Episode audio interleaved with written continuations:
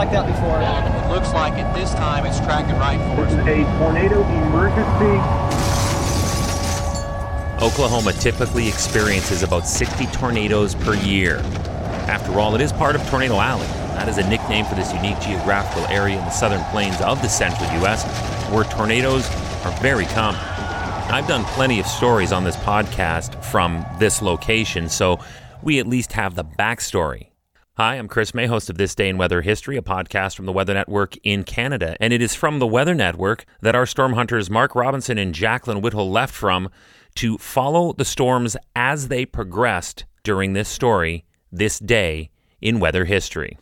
You can see the, uh, the some of these the, the wood gets shredded. It just gets peeled apart and shredded. Uh, glass is one of the first things to go, so you can see there's just little bits and pieces of the uh, of the glass left. Thanks, Mark. Today's story is as shocking for the sheer devastation of property, as you heard Mark talk about, as it is because of the toll on human life.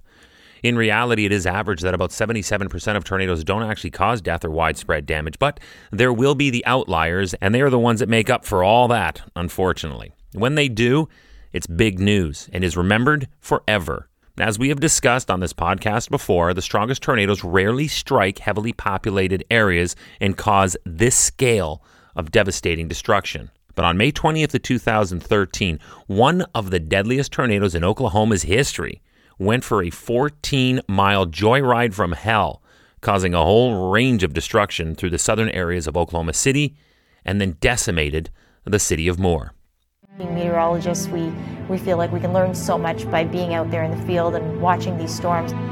But it happened quick, and I think it immediately made our storm chase a little bit more somber right out of the gates. The National Weather Service, well versed in the fine art of tornado forecasting here in Oklahoma, got the drop on this outbreak very quickly. They issued their first alert shortly after 1 p.m. on May 20th, this day in weather history. But this was to be a storm that would prove to be bigger than anyone could have feared. From the moment of that first alert, there was a watch or a warning of some type in effect somewhere in the NWS Norman County warning area that would go on for nearly 30 hours straight. But issuing watches and warnings is not the sole job for the fine people at NWS Norman County, USA. In the two hours leading up to the tornado, the meteorologists there were themselves tweeting at a rate of one tweet every three to four minutes. Now, you must understand that outlets like this, they have automated systems in place to make sure that alerts get out as they are entered into the system, but this was simply not enough for the crew here. All of their social media posts were written manually. There were no bots. And thank goodness they took this approach. It was because of this that 97% of the population within the tornado damage track got more than 31 minutes lead time after the eventual 2:40 p.m. tornado warning. Shortly after that, there was an issued tornado emergency. Now, they only issue these when death is certain to be associated with the warned event. These are not issued with every storm.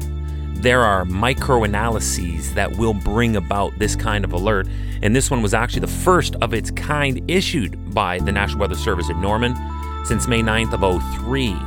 In the melee, it flattened one elementary school, and thankfully there were no fatalities there, but that was not the case when it went on to then strike another school. And at that site, a wall collapsed, and seven children were sadly killed. The Moore, Oklahoma tornado was categorized as an EF5. That is the highest ranking on the enhanced Fujita scale. This was a rare monster of a twister that packed wind speeds greater than 200 miles per hour.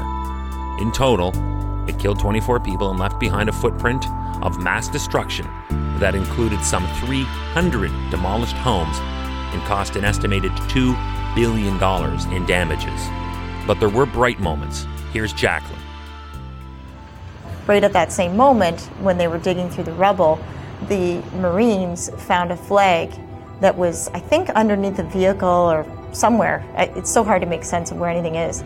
Uh, but they found a, a U.S. flag, and you could see them just sort of pull it out of the, the area underneath this car.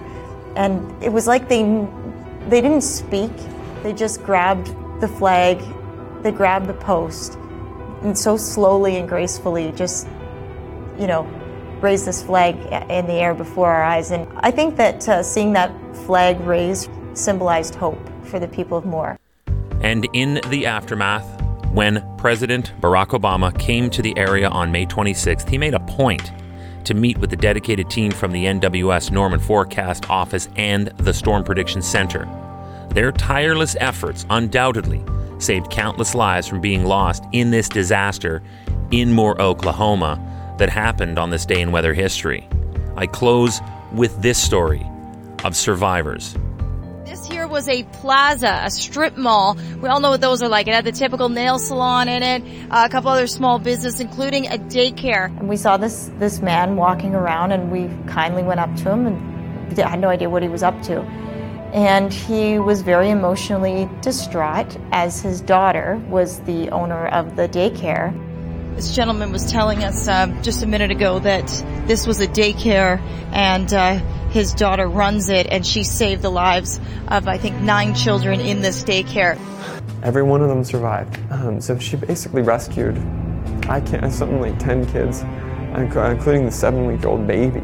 Nine, nine adults and 12 children came out from under that. Somebody was obviously looking out for you. Absolutely. Once again, there's no music appropriate to close out, so I will just tell you now that tomorrow is May 21st, and we're back with another powerful tornado, actually one of the most powerful in Canadian history. We will be talking about the F4 twister that went wearing and tearing through Michigan before it crossed the St. Clair and laid a beating on Sarnia, Ontario. That's tomorrow on This Day in Weather History with me, your host, Chris May.